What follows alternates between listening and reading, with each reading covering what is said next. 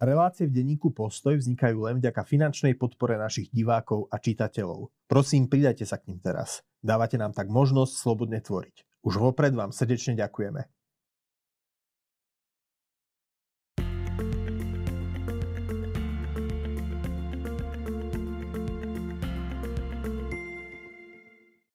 Milí priatelia, dovolte, aby som vás privítal pri ďalšom vydaní našej videorelácie Knihomolov. Zápisník našim dnešným hostom je investigatívny novinár, spisovateľ, autor, publicista, spolupracovník Postoja Marek Vágovič. Marek, vítaj. Ďakujem, to bolo teda riadne dlhé predstavenie. Uh, vieš čo, no tak uh, si to zaslúžiš. Uh, ja si myslím, že uh, je, my sa stretávame opäť v tomto štúdiu pri ďalšej knihe, že to ani nie je tak po dávno, po pol roku, že ty proste dávaš to teda zo seba. Aby som ako Dominik Dán, dvakrát za rok. Presne tak, no a teda nová tvoja kniha sa volá Jednoducho Matovič. Teraz to nie je beletria inšpirovaná skutočnosťou, ale je to naozaj publicistická kniha. Nie je to ani e, investigatíva, v zmysle, že by si odhaloval nejaké temné kšefty. E, prečo si si vybral po, po smere po fungovaní policajnej mafie, prečo si si vybral teraz, e, že spravíš profil v podstate politika Igora Matoviča. Len taká poznámka, nie je to klasická investigatíva, ale využívam aj v tejto knihe investigatívne metódy, minimálne pri spôsobe kladenia otázok, zisťovania nových vecí, čo je tiež mhm. súčasťou investigatívnej práce. A je tam aj množstvo nových informácií, napríklad Krošláková sms Tomu sa dostaneme. Prečo Matovič? Uh, tak ja som už napísal niekoľko kníh, dve knihy o Robertovi Ficovi, o jeho vládach. E, povedal som si, že to, čo tu bolo vlastne posledné tri roky, e, celá tá dráma cez COVID, vojnu na Ukrajine, aj tie koaličné spory, že stojí za to, aby sa to aj pre nejakú historickú pamäť zmapovalo podrobnejšie, nie iba možno prvý rok, ako vyšli konkurenčné tituly, ale celé tie 3 až 4 roky. A píšem áno o ďalšom premiérovi v poradí, je to ako keby súčasť mojej vydavateľskej alebo publicistickej nejakej agendy. Chcem to robiť aj do budúcna a mapovať aj ďalšie volebné obdobie a ďalších politikov. A ja teda prezradím, že hneď ako si sem prišiel pri štú, k štúdiu, tak kameraman sa ťa spýtal, že či si to má kúpiť, že či to nie je teda taká jednostranná obhajoba Matoviča e, v čase predvolebnej kampane. Určite nie. Tak poprvé, e, tá vláda Eduarda Hegera už neexistuje. Už je to vláda Ludovita Odora. Čiže vlastne ten jej príbeh, aj Matovičovej Hegerovej vlády sa prirodzene uzavrel a ja som sa rozhodol po uzavretí toho príbehu zmapovať to mhm. obdobie. E, to, že to vychádza v čase pred voľbami, je zhoda okolností. Ja som ten príbeh mal v hlave už na začiatku tej vlády. E, napísal by som ho tak či tak a už je to teraz aktuálna vec, čiže preto to ide teraz von. Kto má pochybnosti, či to nie je obhajoba alebo nejaké promo, ja naozaj odporúčam, aby si tú knihu najskôr prečítal. Okrem toho, že e, sa tam snažím naozaj že byť kritický, tak k Igorovi Matovičovi, ako aj k ďalším aktérom, tak tá kniha nie je len o ňom a nehovoril som len s ním. Je to jej hlavný bonus, že som písal knihu o Matovičovi s Matovičom. Ale zároveň som hovoril aj s jeho oponentmi, spolupracovníkmi, kritikmi, bývalými koaličnými partnermi, ja to mám možno 20 respondentov a naozaj to nie sú žiadne c ale naopak Ačkové mená od Richarda Sulíka cez Veroniku Remišovú, Jaroslava Nadia až pod prezidentku Zuzanu Čaputovú. Mm-hmm. Čiže ja som ich konfrontoval navzájom a naozaj, hm, ako sa hovorí, že nastínil ten obraz, si myslím, že v takej celistvosti a myslím si, že je oveľa bližší realite ako to, čo sme 3 alebo 4 roky možno vnímali aj cez médiá. Nebol by potom lepšie možno rámcovať ten názov inak, ako cez osobu Igora Matoviča, lebo naozaj ja som si to tiež, ja som si tú knihu prečítal, tiež som sa najskôr bál, že to bude len o Matovičovi, potom som zrazu zistil, keď som sa to začítal, že áno, že si sa tam vlastne konfrontuješ jeho vyjadrenia s vyjadreniami jeho bývalých koaličných partnerov. Nakoniec aj ja osôb, sám s ním polemizujem. Aj tým sa s ním polemizuješ. A teda, že, že cez osobu Matoviča predstavuješ ako keby to, čo sme tu posledné tri roky fungovali vrátane rôznych zákulisných informácií, o ktorých sme ani netušili, alebo sme o nich mali len teda také, také veľmi uh, sprostredkované tušenie. Nebolo potom lepšie možno to poňať už v nadpise širšie, ako len cez osobu Matoviča? To je technická vec, ale ja poviem aj na podtitule tej knihy. Druhý podtitul je, že prvá kniha zo zákulisia vlády obyčajných ľudí. Čiže mm. už vlastne aj z toho obalu je zrejme, že to je trochu širšie.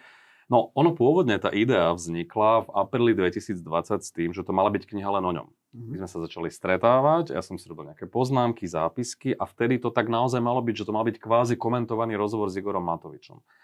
Ale postupne som si uvedomil, jednak aj tá jeho pozícia bola iná v apríli 20, ako je teraz. Ten obraz sa postupne menil a hovoril som si, že nebudem to zužovať len na ňo. Aj presne preto by boli potom také otázky, prečo len o ňom, prečo pred, pred voľbami a tak ďalej. A som si uvedomil, že ak chcem, aby to bolo naozaj objektívne, že treba ho konfrontovať aj s ostatnými a že to tej knihe dodá úplne inú šťavu.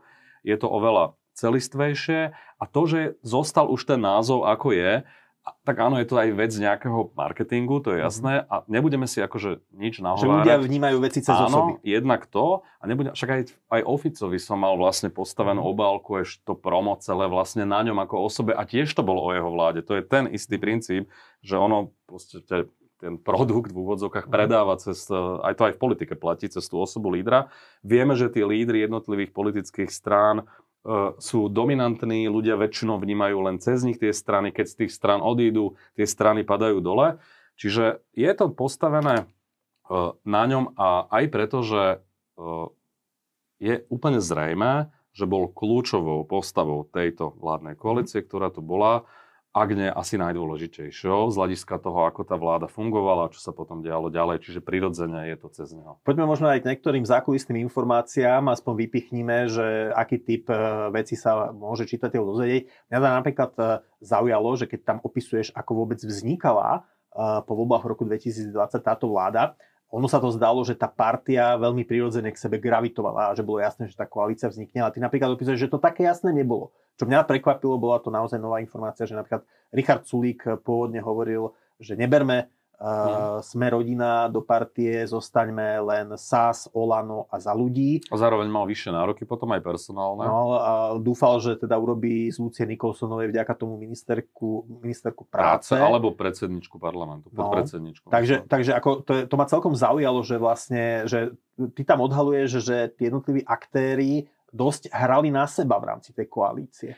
To je akože v poriadku, lebo každá tá strana sa snaží nejakým spôsobom si e, ako keby vydobiť väčšie územie, väčší priestor. Nakoniec robil, robil to aj Boris Kolár, čo aj mhm. Igor Matovič priznal v tej knihe, že niekedy mal pocit, že na trhu v Marrakeši, že to bolo tvrdé vyjednávanie, ale on to rozlišoval, že Boris Kolár bol tvrdý vo vyjednávaniach, ale na konci dňa boli spokojní všetci. Že bolo to tvrdé, ale v zásade férové. Kdežto pri Sulíkovi mal pocit, že sa snaží ako keby získať na úkor iných. V tomto prípade aj sme rodina. A aj pre mňa to bolo prekvapivé napríklad, že Richard Sulik chcel byť ministrom pôdohospodárstva pôvodne, čo tiež sa nevie, to je nová informácia. Dokonca uvažoval aj o rezorte zdravotníctva, ale ako sám tvrdí aj v tej knihe, po voľbách už o tom nehovoril. Čo zrejme mhm. súviselo aj s covidom a s ďalšími vecami. Možno aj nemal dostatočne pripravené nejaké personálne kádre pre túto pozíciu, ktorá bola pomerne náročná. Čiže uh, ten, ten jeho prístup vlastne k tej veci, to bol možno ten prvý zle zapnutý gombík. Aspoň tak som to pochopil aj zo slov Igora Matoviča, že to zostávanie vlády a spôsob, akým komunikoval aj Richard Sulík, aj vo vzťahu k partnerom, bola tá prvá vec, kde sa naštrbila čiastočne tá dôvera medzi nimi, ktorá bola veľmi silná. On tam opisuje Sulík, že oni sa po voľbách, to prvé stretnutie skončilo objatím. Medzi tam, Sulíkom a Matovičom. Áno, dokonca tam sa jednalo ešte o spoločnej kandidátke Olano a SAS pred voľbami. To je tiež nová informácia z tej knihy a potom sa to akože šmahom proste čarovného prútika zmenilo. Potom prišlo video, diálnica a tak ďalej. Ale túto to už začalo, kde začal Kolára Matovič byť, mať akože tesnejší vzťah kontra Sulík, ktorý mal nejaké iné personálne požiadavky. A ako sa spätne pozeráš na ten konflikt okolo pandémie? Už vieme teda, ako to, ako to skončilo a keď keď uh, si vezmeme, ako tí aktéri reagovali, keď boli vnútri, že teda Sulik častokrát bol teda ten dizident, ktorý nepodporoval t- tie tvrdé uh, lockdowny, na strane druhej Matovič možno išiel niekedy až za hranu s tým, čo aj on neskôr nazval, že, že donútil som e, ľudí, aby, aby si nechali špárať v nose, teda s tými veľkými testovaními. Že ako, ako spätne vyhodnocuješ ten konflikt? Že vyhro, vyhrotili to obaja, kto mal viac pravdu? Neviem, či by som Richarda Sulika nazval disidentom, ale to už... Vo svojej vlastnej vláde, hej. Chápem. Uh, niekto hovorí, že opozícia v koalícii, mm. on sa tomu bráni, nebudem to nejako, nejako komentovať. Mm. Uh, to boli dva extrémy svojím spôsobom. Keď si pamätáme najmä tú prvú vlnu, ale v podstate asi aj tú druhú, tá bola taká emotívnejšia, aj tie, to nálepkovanie, uh, že idiot nech ide kopať hroby a podobne som aj nad tým rozmýšľal, že prečo takto osobne vyhrotenie. Ako jedna vec je nesúhlasiť s nejakými opatreniami, opatreniami, čo je legitímne v podstate, však môže mať iný názor. Iná vec je, či to mal vždy aj Sulík ako keby podložené, že vieme, ako mhm. pristupoval k vedcom, k tým opatreniam, vieme, že ešte na jesen 20 chcel na regionálnom princípe otvárať reštaurácie, kedy sa už ten vírus šíril naprieč Slovenskom. Že... Ale to by sme mohli teraz jednotlivo o, o tom debatovať. Ja som to vnímal aj tak, že Sulík ako predstaviteľ strany, ktorá je za viac slobody, tak áno, je za voľnejšie opatrenia. A to boli dva extrémy v tom, že Igor Matovič na jednej strane aspoň verbálne a návonok prejavoval e, ako keby starosť o život každého jedného človeka, aj dôchodcu, ktorí mali aj často aj pridružené diagnozy a tak ďalej a bolo nereálne každého zachrániť. A na druhej strane tu bol ten Sulík, ten taký pragmatik, e, on aj sám opisuje v tej knihe rozdiel medzi alibistom, populistom a pragmatikom. Aha. A keď to čítaš, tak máš pocit takého trošku chladného až cynizmu, až také, také akože, takého kalkulu. Takého kalkulu trošku neludskosti. A, a na druhej strane ten druhý extrém. A teraz ja by som nechcel byť akože rozhodcom medzi týmito, lebo každý ten, tu na čitateľa. No teda. každý ten prístup má niečo do seba. Ja, ja to tam aj sám až tak veľmi nekomentujem, lebo je to pomerne citlivá, zložitá otázka, ale pochopil som na tomto spore, Jednak prečo Matovič potom tak vybuchol v niektorých situáciách a nálepkoval ho tak, ako ho nálepkoval, lebo on s ním zažil vnútri všeličo. Aj výroky typu, že život dôchodcu má väčšiu, menšiu cenu ako život e, mladého človeka. A ono sa to v ňom v nejakej miere hromadilo. Nebolo to v poriadku, nemal takto samozrejme reagovať. A aj Sulik mal pravdu v tom, že ten Matovič v niektorých fázach ako keby ja to tam aj opisujem, že sa snažil byť prvý na svete vo mhm. všetkom a že kým nie sme prví a nemáme nula nakazených, budeme stiahovať vlastne ten, ten kohútik. Čiže to boli v podstate dva extrémy, ale z tých som pochopil, že tu, oni tú pandémiu nemohli spolu zvládnuť. To boli dva mhm. vesmíry. Aby sme nevyvolali dojem, že celá kniha je len o konflikte Nie. Saskia a Olano, ty si sa rozprával aj so Zuzanou Čaputovou o Igorovi Matovičovi aj s Igorom Matovičom o Zuzane Čaputovej. Kde sa narušilo, e, narušil ten ich vzťah, lebo e, aj spomínaš tam, že myslím, že v roku 2012 nahováral e, Igor Matovič, či by Zuzana Čaputová nešla kandidovať za Olano.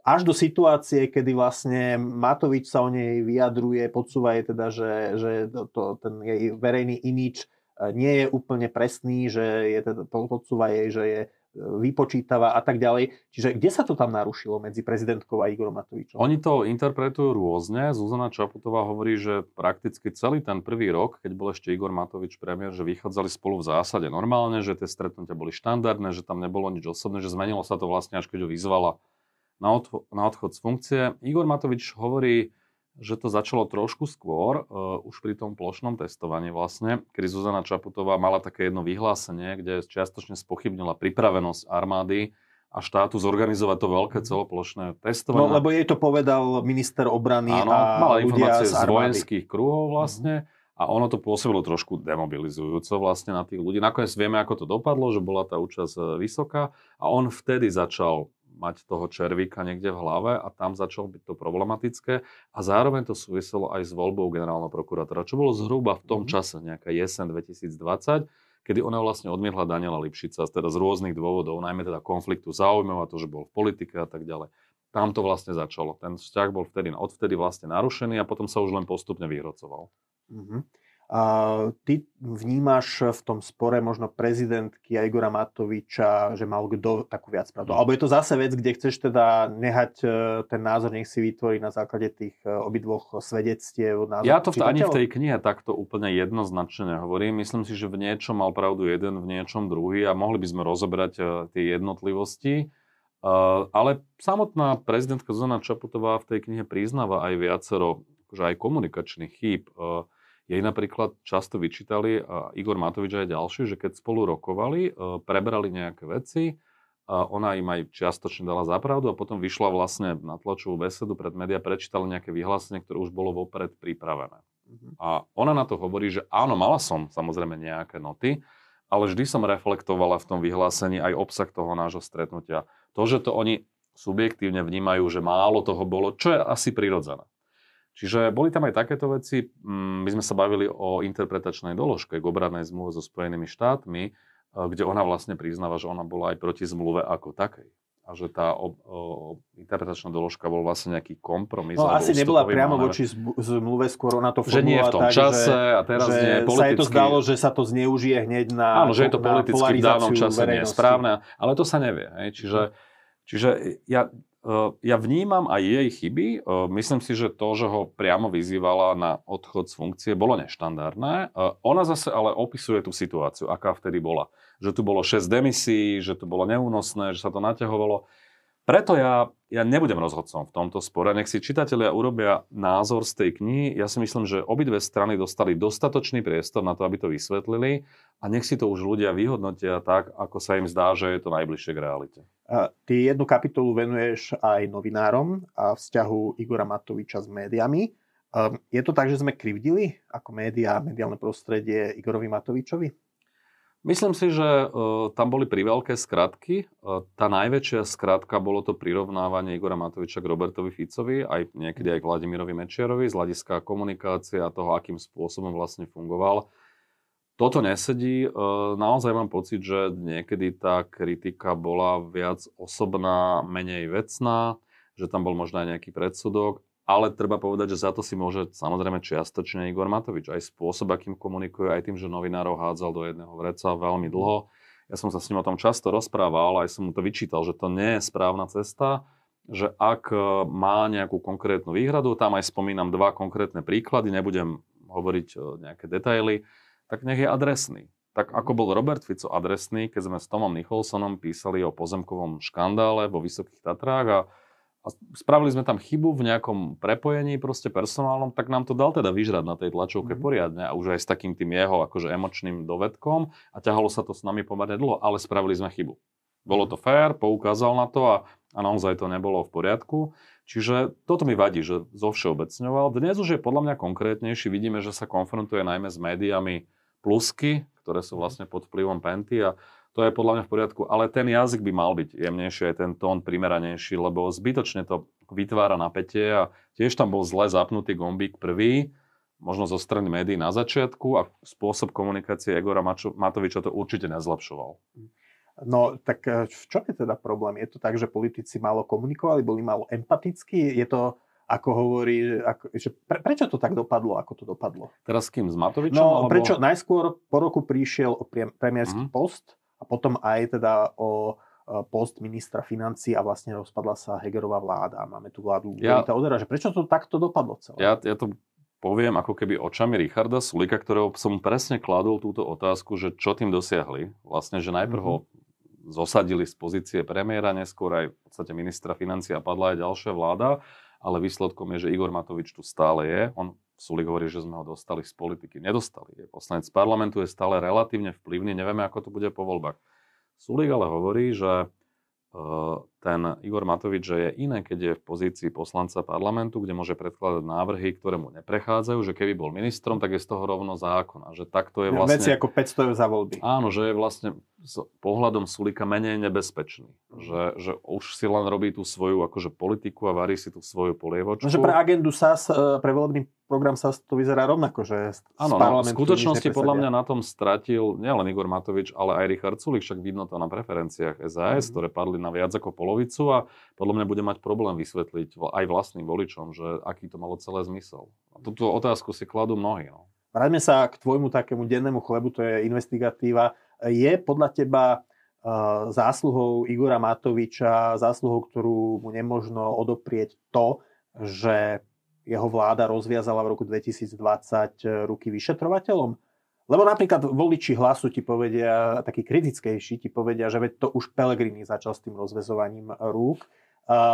Je to tak, že môžeme aspoň toto skonštatovať, že vďaka Igorovi Matovičovi začali byť možno stíhaní dovtedy nedotknutelní ľudia. To bol inak dobrý bonmot, že Peter Pellegrini začal s rozvezovaním rúk. Nemyslím si, že je to tak. Je pravda, že e, tá policia začala vyšetrovať veľké kauzy už pred voľbami 2020, to sedí. Ono to vlastne spustil ten, e, tá vražda vlastne Jana a Martiny. A áno, jesen 19, akcie, búrka, sudcovia, zatýkačky a potom už neskôr po voľbách Kičura a ďalší. Čiže začalo sa to o niečo skôr ale až tie ako keby personálne zmeny aj po tých voľbách 2020, e, aj Štefan Hamran prišiel, bol zvolený Daniel Lipšic za špeciálneho prokurátora, žiaľ za generálneho bol Maro Žilinka, ale tá, ono, tá atmosféra sa zmenila. Tam to ani nie je možno až tak úplne o konkrétnych krokoch, ale aj, to si nebudeme nahovárať, že aj tí vyšetrovateľi a prokurátori nevnímajú, kto je pri moci. A, a oni cítia, že či majú tú podporu aj na vonok, alebo nie. A ono sa okamžite zmení aj to zmýšľanie tých ľudí. A naozaj drvivá väčšina tých akcií zatýkacích začala po marci 2020. Čiže áno, toto je aj vďaka Olano, to platí. Zároveň platí ale, že od momentu zadržania Vladimíra Pčolinského ten protikorupčný ako keby étos tej vlády sa začal čiastočne zadrhávať. Boris Kolár robil rôzne typy obštrukcií, vieme, že tu bola vojna policajtov, bola tu snaha ovplyvňovať vyšetrovanie aj zo strany tajnej služby, spochybňovanie kajúcnikov a tak ďalej. A vo finále sa stala tá vec, že Robert Fico nebol vydaný na rozhodovanie o, o jeho vzatí do väzby, aj vďaka Čomu dvom poslankyňam Olano, Olano. Ale zase treba povedať, že sme rodina tiež za to nehlasovali, že to treba stále zdôrazňovať. Žiaľ, toto bola najväčšia podľa mňa chyba Olano a Igora Matoviča, že príliš popustil, popustil úzdu tomu Kolárovi a výsledok je taký trochu rozpačitý, ale nemyslím si, že ako len vo vzťahu boja proti korupcii. Tam sme sa dostali pomerne ďaleko, aj keď to porovnáme s minulosťou, tak to je rapidný skok, ale všeobecne, že ten celkový dojem, aj tá komunikácia, ale aj to, čo robí Boris Kolár a nakoniec aj tá aj jeho aktuálna kauza s Barbarou Richterovou a to, ako sa k tomu zo začiatku stavala aj SAS, že ho nechcela odvolávať, dneska už hovorí trošku niečo iné. Nakoniec aj Olano, aj samotný Igor Matovič, že okolo toho tak opatrne našlapujú a Neviem, ako to dopadne. Nie je no. zase možno ale aj problém to, že tie ruky zostali až príliš rozviazané, že napríklad e, Igor Matovič a Eduard Heger potom neskôr ako premiér, že nevstúpili razantnejšie, možno cez ministra Mikulca do veci, ktoré sú v pôsobnosti rezortu vnútra a neskoncovali s tou, s tou vojnou policajtov? Určite, ako minimálne tá inšpekcia, čistenie inšpekcie, e, myslím si, že to bolo také pomalé a nie dostatočne rázne. Knihe na to reaguje samotný Roman Mikulec, nebudem prezradzať, ako on toto interpretuje, ale v zásade si myslím, že v rámci možnosti, ono aj v tej policii to nie je také jednoduché, aj ako keby, že odvolávať a stínať mhm. hlavy a sú tam nastavené nejaké mechanizmy, uh, ako odvolávať za aké okolnosti a tak ďalej. Áno, ako na môj vkus to bolo meké. Mohlo to byť tvrdšie a rýchlejšie. Dobre, ja, Marek, ja ti ďakujem, že si prišiel. Ďakujem aj vám, milí diváci. Ak vás kniha jednoducho Matovič, Mareka Vagoviča zaujala, môžete si ju objednať aj na našom webe obchod.postoj.sk. No a zase niekedy dovidenia pri ďalšom vydaní knihomolovho zápisníka. Ak sa vám video páčilo, dajte nám like a stante sa odberateľmi kanála Postoj TV. Pekný deň.